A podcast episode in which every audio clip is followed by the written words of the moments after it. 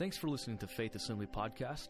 Join us Sunday mornings at the Somerville campus at 9 or 11 a.m. and at the North Charleston campus at 10:45 a.m. Thank you. We hope God richly blesses you through listening.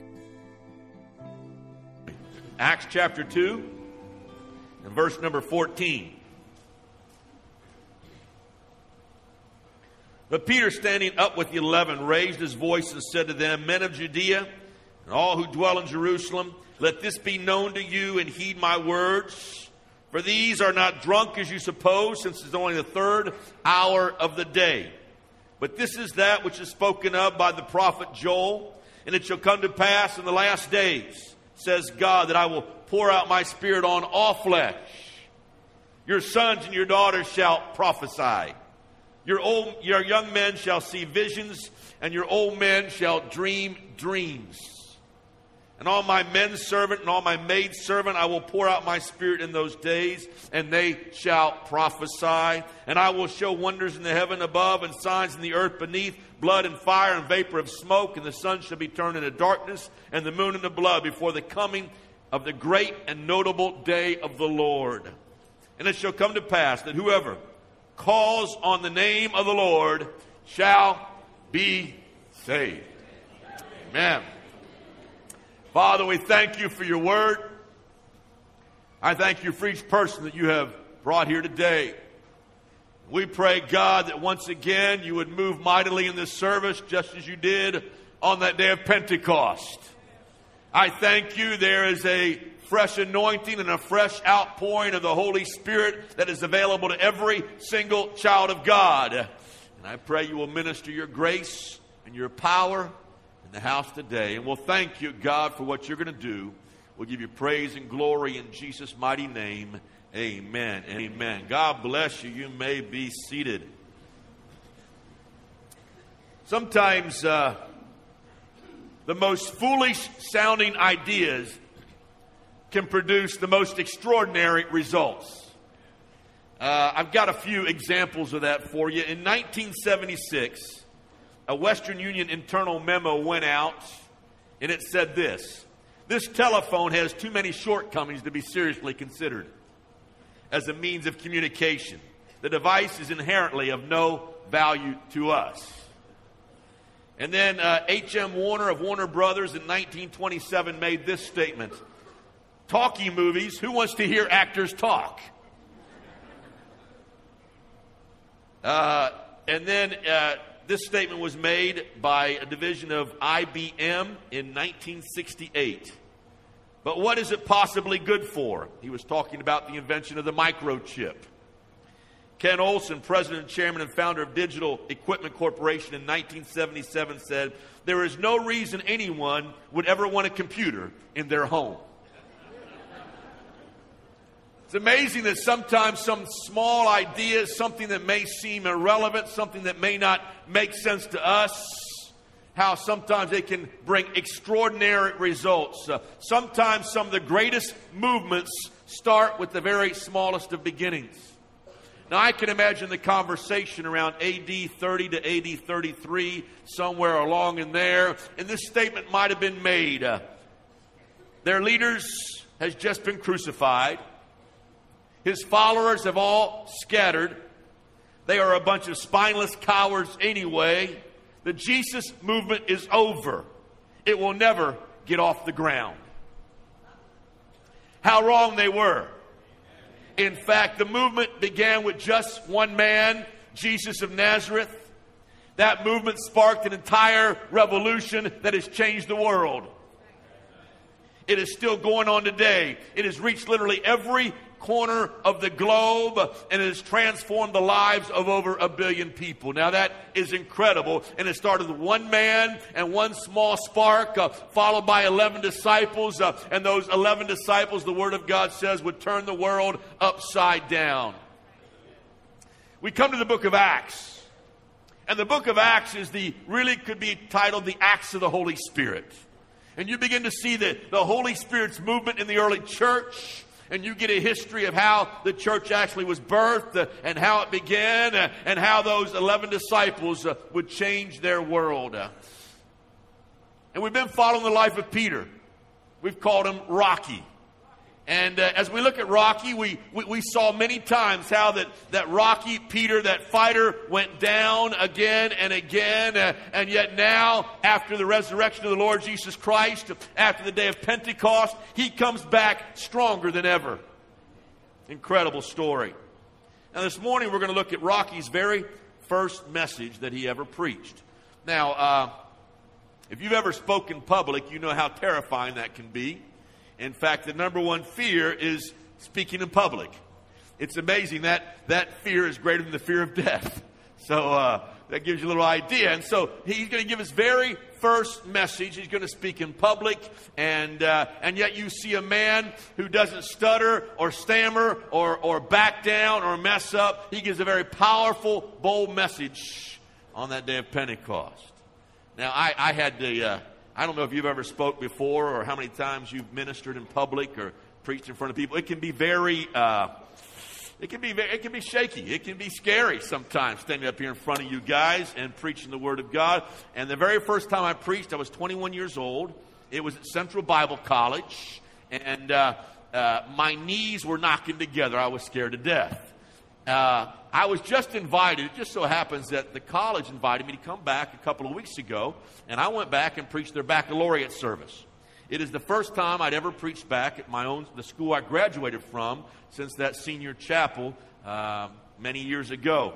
Uh, went back there, and, and you know, you got to wear your cap and gown and all the regalia, and you got the hat on, and uh, I had to wear this collar, and I had to walk down the aisle, and there's the, um, there's the president of the Bible school, and then there's me and all these faculty following behind the lines, and, and, and, and you know, I'm kind of think feeling pretty good. You know, you put the cap and gown on, and you just put that thing on, you already feel smarter and uh, you think, man, I am so smart, and here I am. And, I was, and there was about probably 140 graduates uh, from the college that were sitting out there, and all their parents, and the place was full. And I got to the front, and I was sitting on the front row. And, and, and I lately I have been using my iPad a little bit to read my scriptures from. And so I had my iPad there with all my scriptures, and I had my yellow pages, which I can't do without. And uh, they were right there, and I was all ready. Man, I was ready to fire up. And so I'm kind of flipping things around and locking it in so it won't go off on me and uh, and he's introducing me, and I step up, and he came up with this real grand. I don't know where he got the introduction at, but anyway, he introduced me, and I step up, and I'm feeling great, and and I, I made some introductory remarks about how good it was to see everybody and be back at my school, and I said, now let's read from our scripture, and I looked down at the iPad, my email had come up, and the Bible was gone the scriptures were gone. They weren't there. And I got and I start sweating and my glasses start falling off the end of my nose and I have no Bible to read from and, and, and I kept flipping the buttons at the bottom and it kept locking up and I couldn't get that email off the front and I keep pounding the Bible app and it's not coming up and I really look stupid. And here they are. They're all looking at me. They're all waiting. And I'm fumbling around. And finally, I, I, I uh, some guy behind me says, Here, I have a Bible. Would you like to use my Bible? and so uh, Today I have a Bible in front of me. The iPad is not up here. You may never see it again. in fact, in fact, I told the crowd, I said, listen, I'll give you a great deal on this iPad. Just see me right after service and you can have it. And so, uh, and I, I just kind of picture that, you know, I, I don't know. I, I, I just really think God sometimes has a sense of humor. And, and he's probably just up there laughing at me, you know, because you know, as soon as you get the big head, God has a way of keeping you humble. He will just humble you right there on the spot. And I look like a country bumpkin from Somerville and trying to make this great big and Rocky's going to preach. Peter's going to preach. It's the first sermon and uh, on the day of Pentecost, and he brings this incredible message, and it's under the power and authority of the Holy Spirit. And so we're going to look at this message for a moment and we're going to see what made the change in this man who was uh, denying the Lord and says, I don't even know the Lord. I don't know who the guy is three times in a row to just about 50 days later. Now he's saying, This same Jesus whom you crucified, he is the Lord of glory. Listen, what brought the change about? I'm going to give you three things. And you may want to jot these down. Number one, I believe it was the powerful Spirit the powerful Spirit. Now, let, let, me give you a little background here to take before we get to chapter 2 in the text I read to you. Uh, Jesus had told the disciples, listen, I, am going away, and uh, he's going, he ascends to the right hand of the Father, and he tells the disciples, I want you to go to Jerusalem, and I want you to go and wait there and tarry there until you receive power from on high. So they were under instructions, and they go and they meet in this upper room, probably the same upper room where they had shared the Passover with the Lord Jesus Christ right before he was crucified. And they have been meeting up there, and they have been praying, and they have been seeking God, and they have been waiting for this power from on high. And in, in Acts chapter 1, look at verse number 8. He says, You shall receive power. After that, the Holy Ghost has come upon you, and you shall be my witnesses in Jerusalem, and in Judea, and in Samaria, and to the uttermost parts of the earth earth. So they're excited, they're waiting, they don't know what's going to happen. And they're just praying and seeking God. What does that day look like? Turn, if you look back at Acts 2, and let's look at verse number 1. Let's recount these events together. In Acts 2 and 1, and when the day of Pentecost was fully come, they were all with one accord and in one place. And suddenly there came a sound from heaven as of a rushing mighty wind, uh, and it filled all the house where they were sitting. And there appeared unto them cloven tongues like as of fire, and it set upon each one of them. And they all were filled with the Holy Spirit and began to speak with other tongues as the Spirit gave the utterance. And now there were dwelling in Jerusalem Jews, devout men from every nation under heaven. And when the sound occurred, the multitude came together and, and were confused because everyone heard them speak in his own language. By this time, they're down in the temple area to celebrate the feast of Pentecost. Uh, and then they were all amazed and marveled, saying to one another, Look, are not all these who speak Galileans? And how is it that we hear each in our own language in which we were born? Parthians and Medes and Elamites, those dwelling in Mesopotamia and Judea and Cappadocia and Pontus and Asia, Phrygia, Pamphylia, Egypt, and the parts of Libya adjoining Cyrene, visitors from Rome, both Jews and proselytes, Cretans and Arabs. Uh, we hear them speaking in our own tongues the wonderful works of God. So they were all amazed and perplexed, saying to one another, Whatever could this mean? Others mocking said, They are full of new wine. And then Peter steps up and begins his message and says, These are not drunk as you suppose. The Holy Spirit, the outpouring of the Holy Spirit. Now, the, the, the text starts in verse number one. And when the day of Pentecost was fully come. What, what is that day? What made that day so special for the Jewish people, for the Jewish nation? Well, that when, when they celebrated Pentecost every year, it was one of their major, one of the seven feasts that the Jews celebrated throughout the year. When they celebrated the feast of Pentecost, they were actually celebrating the wheat harvest. It was a feast of harvest. It was thanking God for the harvest. Remember, Jesus Christ rose from the dead on the feast of first fruits. That's the first fruits uh, of the harvest to come. It was their celebration of a harvest that God would send. Uh, when they get to the day of Pentecost, some 50 days later, it becomes the celebration of the wheat harvest. Uh, and what they would do is they take the two loaves of bread and they would go into the temple and they would offer it up before God and thank God for all the harvest that He had sent their way. It was their Thanksgiving celebration, their Thanksgiving time, much as we would celebrate Thanksgiving today. The word Pentecost also means 50. And so it occurs 50 days after the Passover. Now, the Passover was the time of Christ's crucifixion. He rose three days later.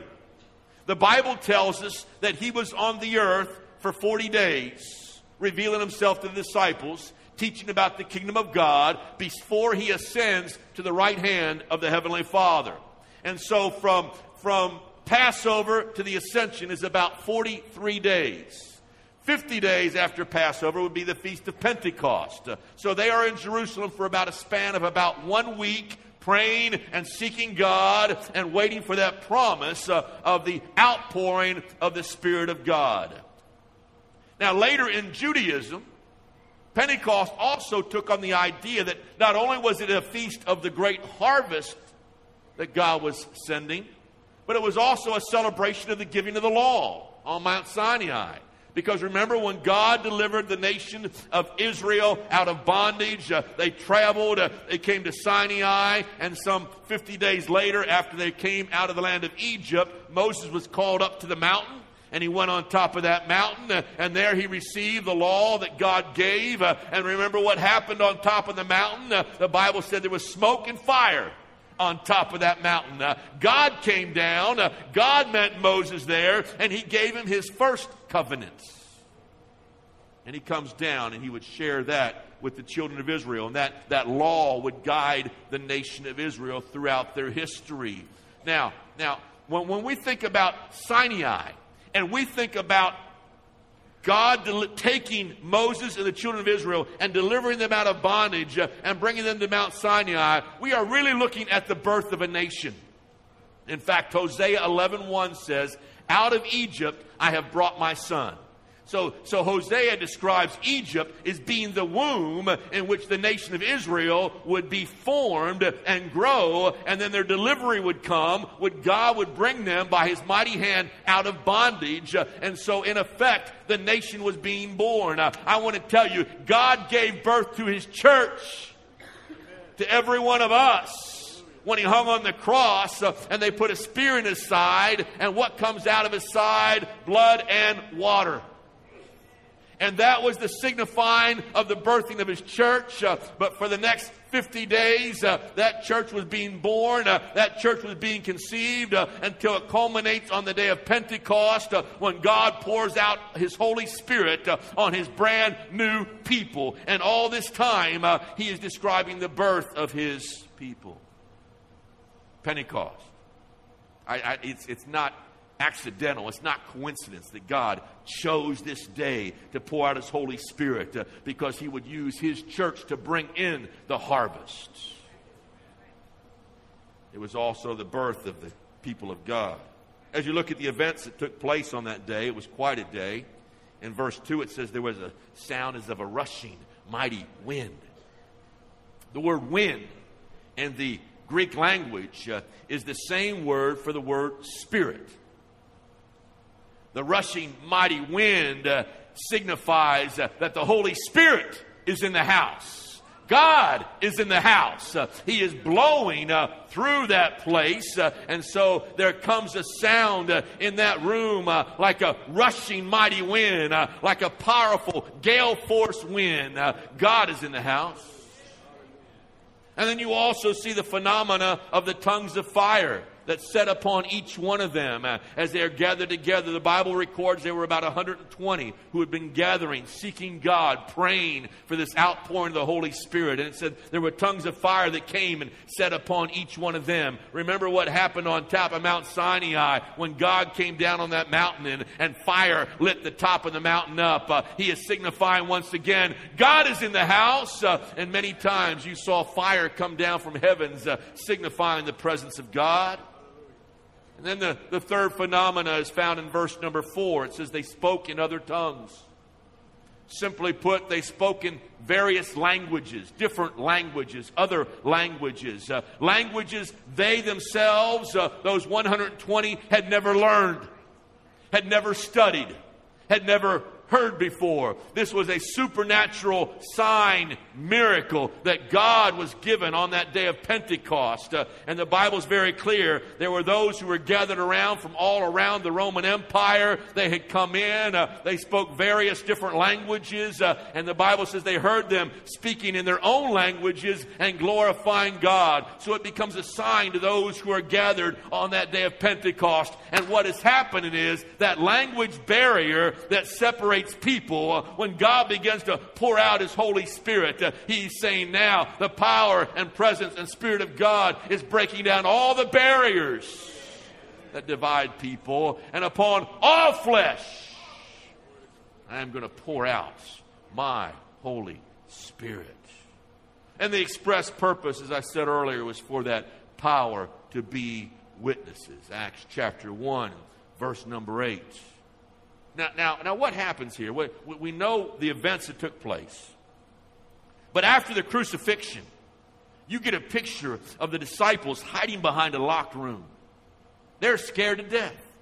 They think at any time the Romans could come in and knock the doors down, and they themselves might also be crucified for being followers of the Lord Jesus Christ. Uh, but now, on the day of Pentecost, uh, they are no longer afraid. Uh, the Holy Spirit has come in, and He has transformed them from fear into confidence and boldness and power.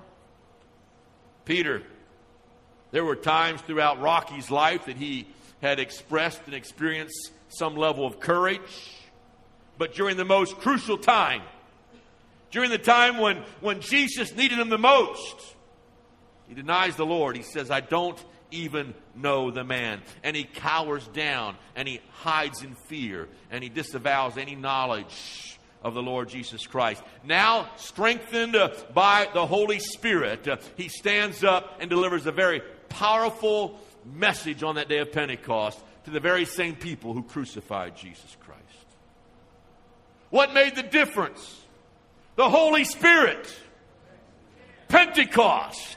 That very special day when God sent His Holy Spirit on all flesh. Peter stands up and he begins to preach. And, and, he, and he quotes from the prophet Joel. And, and, and, he, and he quotes from Joel saying, This Holy Spirit is for everybody who believes.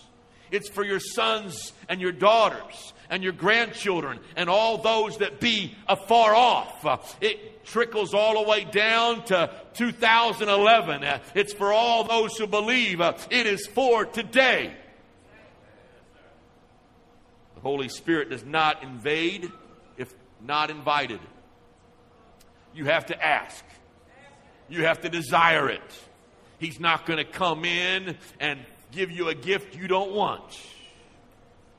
He's not going to come in and give you that power unless you ask for it. Listen to Luke 11 13.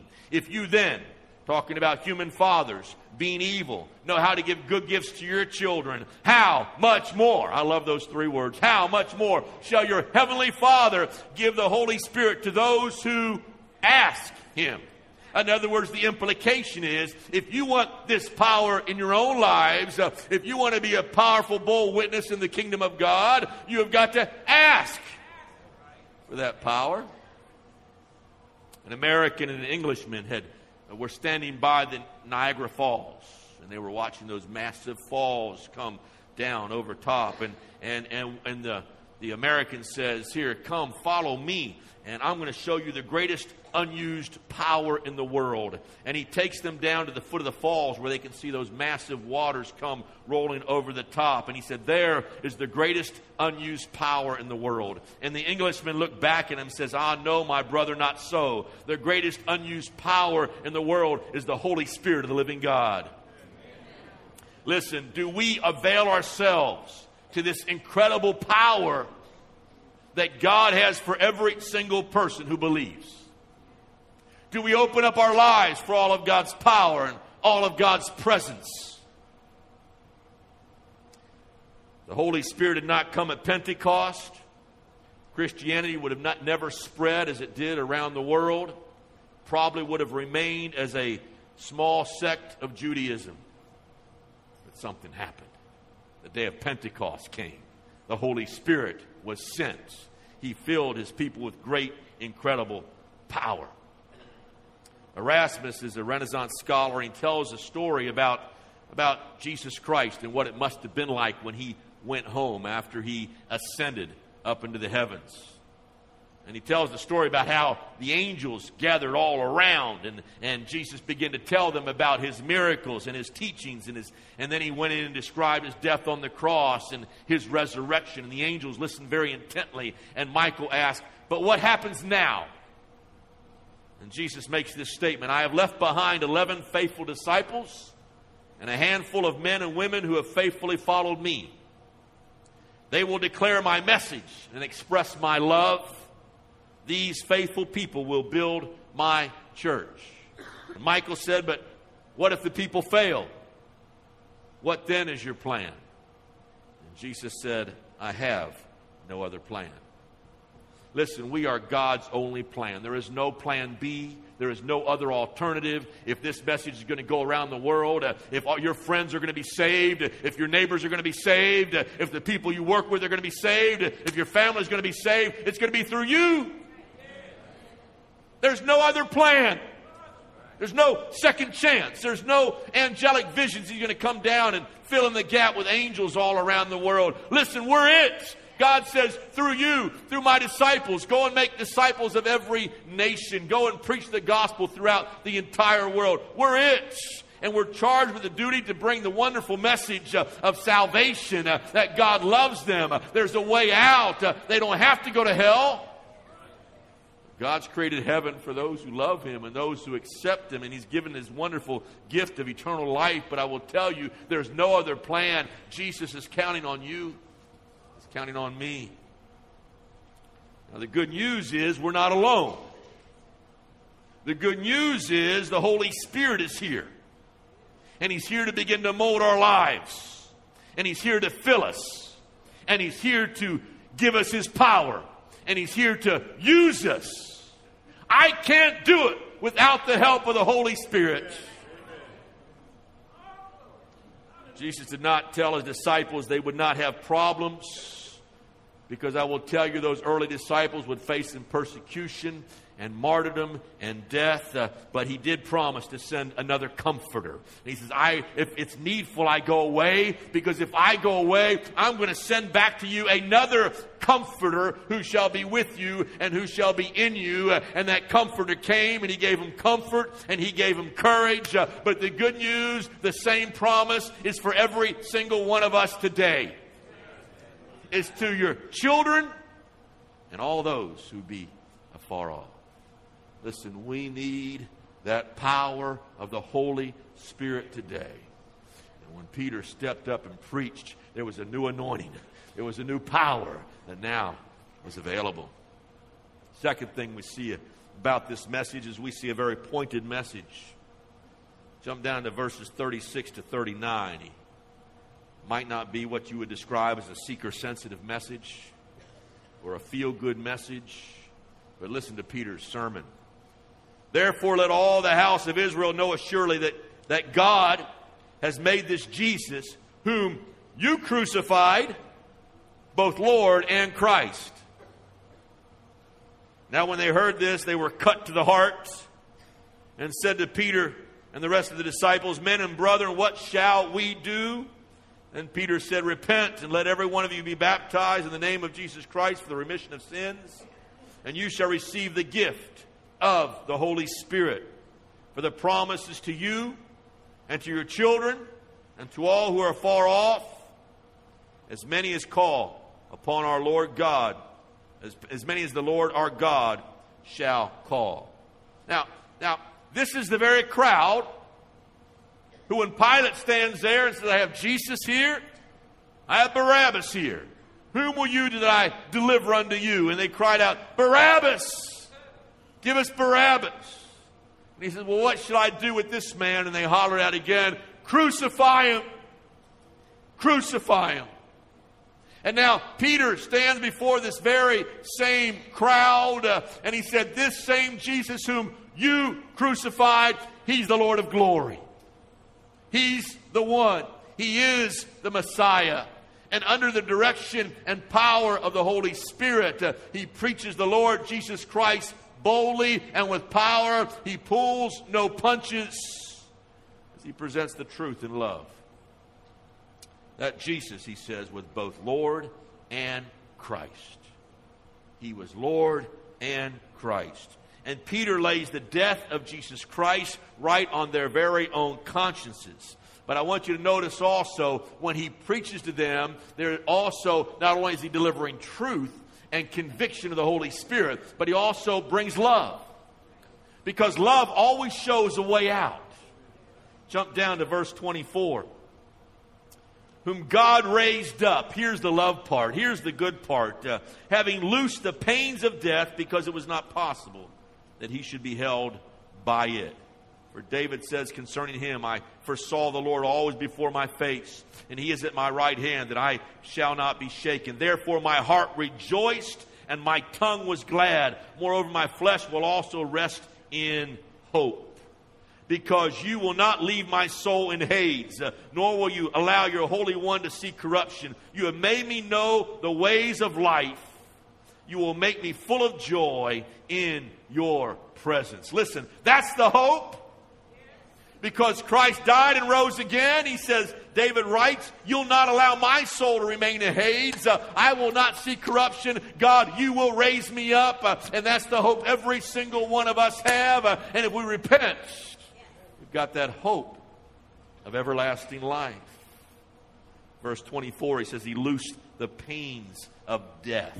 That's a very picturesque word there. When he talks about the pains of death, it's the same word that's used for pains of a baby b- being born in childbirth. And so it was out of the tomb, that it was almost as if giving birth, and Christ walks out again. And because Christ walked out again, for us, death is not the end, it's just a passage into everlasting life.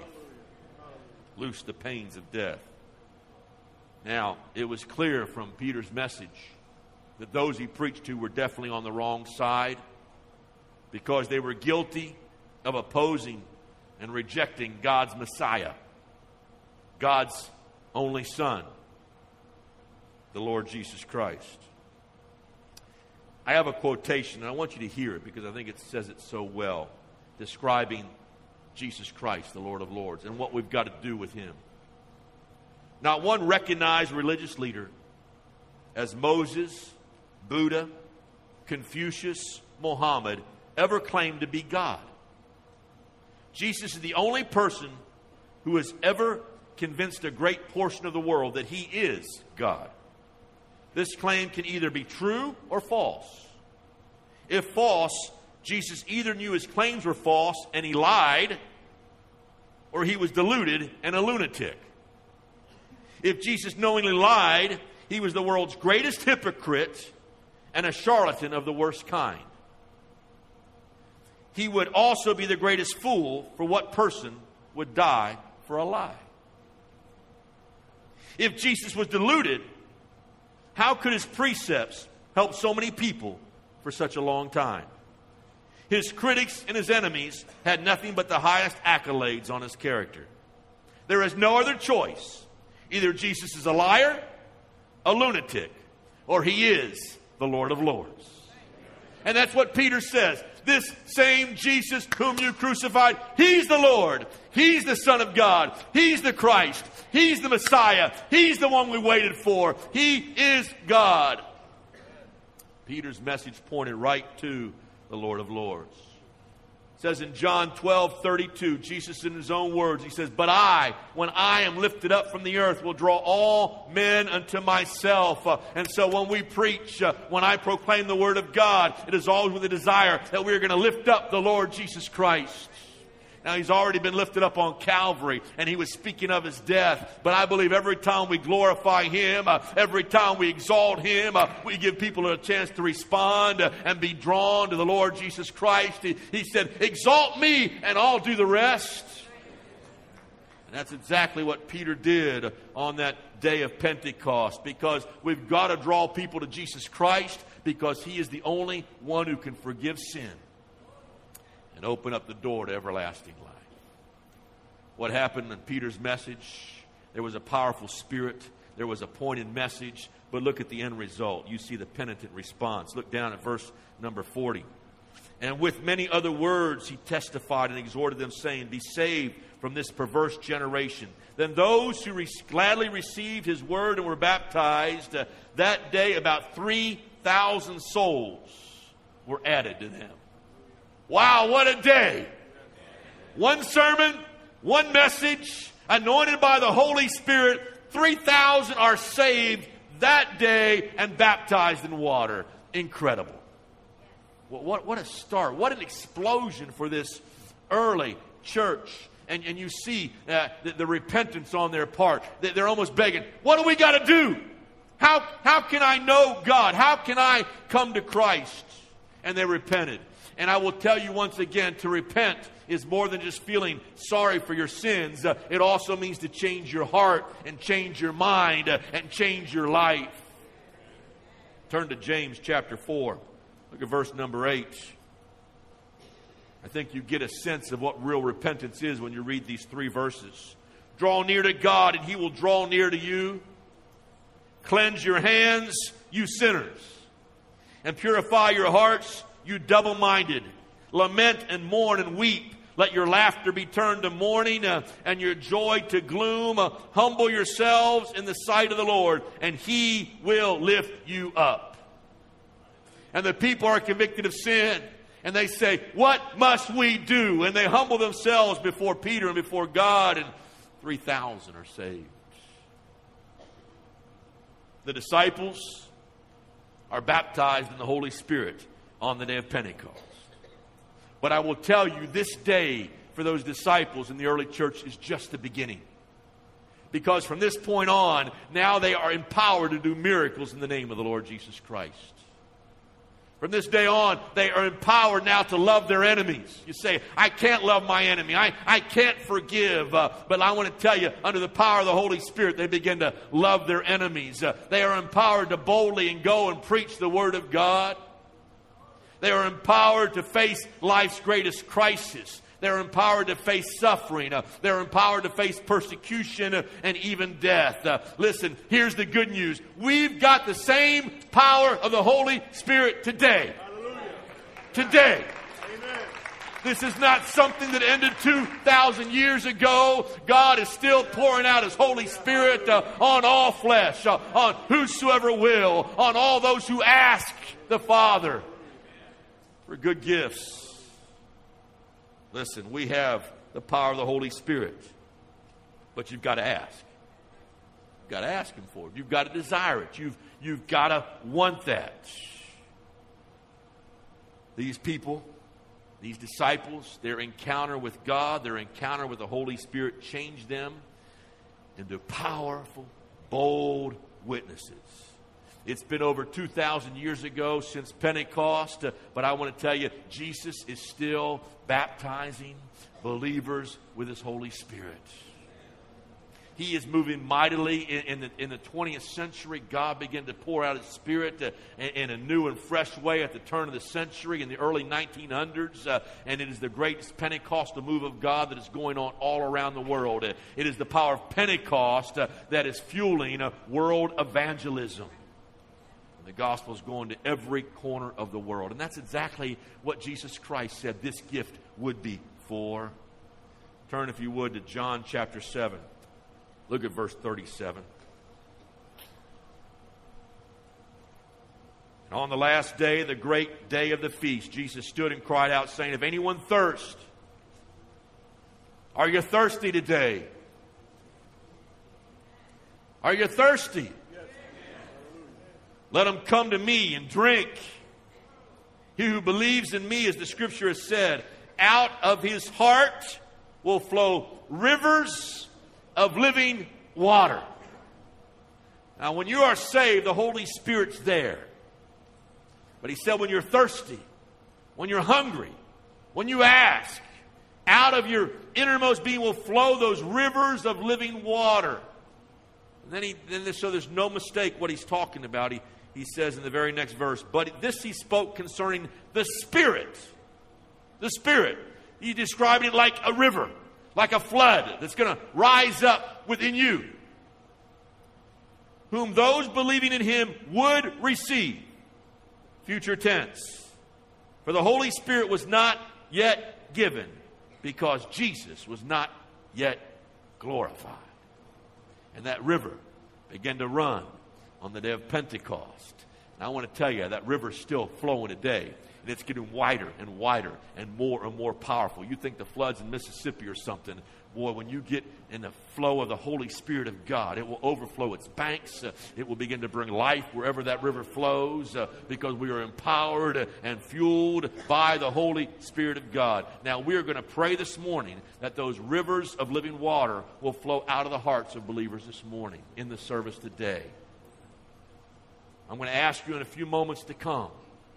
And we're going to pray for believers who want to be baptized in the Holy Spirit, just as they were on the day of Pentecost. And, and what's going to happen is you're going to be down here praying, and somebody is going to be praying with you and for you. and they're going to be, and, and, and, and words are going to come into your mind. Words that you have never learned or studied or prepared for. That's the gift of tongues. And so by faith, as those words come into your understanding, you begin to open your mouth and speak those words out and begin to pray those words. And it might just be a few words at, sh- uh, at the start. It may just be a, a few simple phrases at the beginning, but then it begins to flow and, and just open yourself up to the presence of the Holy Spirit working in and through your life. This is the sign gift he gave to the early church. It is still a sign gift that is valid today. And ultimately, the ultimate result is power to be a witness, boldly used by him. Jesus, a couple things. First of all, Jesus Christ must be Lord of your life. He's got to be the Lord. It starts with repentance. It starts with confession. It's, it's confessing that Christ is Lord. You have got to be thirsty and hungry out of those who thirst. Everyone who thirsts out of his innermost being will flow rivers of living water. I would begin by praising the Lord and just glorifying God because every time, wherever we're at, we begin to praise the Lord. Whether we praise Him with our known language or, or in the unknown language, uh, your praise invites the presence of God. God inhabits the praises of His people. So it's good when you begin, when you come up here, when you first come up to this altar, you get up here, you get those hands up in the air, and you begin to just praise and glorify the Lord with all that is within you. And then at some point, you take that step of faith because the Holy Spirit's here, He's there, but you've got to open up to His presence in your life. And you speak that language that He gives you. You can't pray in English and unknown tongues or unknown languages at the same time. And I would also say today, there are probably some of you here that need a refilling of the Holy Spirit. They're filled in Acts chapter 2. We'll get to it in a couple weeks. They're filled again in Acts chapter 4. This same group. Uh, Ephesians 5:18 says, "Be continually filled with the Holy Spirit." Uh, and so this ought to be a part of your regular prayer life. And if it's been years since you were filled in the Holy Spirit uh, and have not flowed in those gifts, uh, listen, let them just come down and refill you again, afresh and anew, in this service today. But I believe God's in the house. I believe the Lord is in the house. And God is going to baptize those who are hungry and thirsty here today. Amen. Thanks for listening. For more, check out faithishere.org.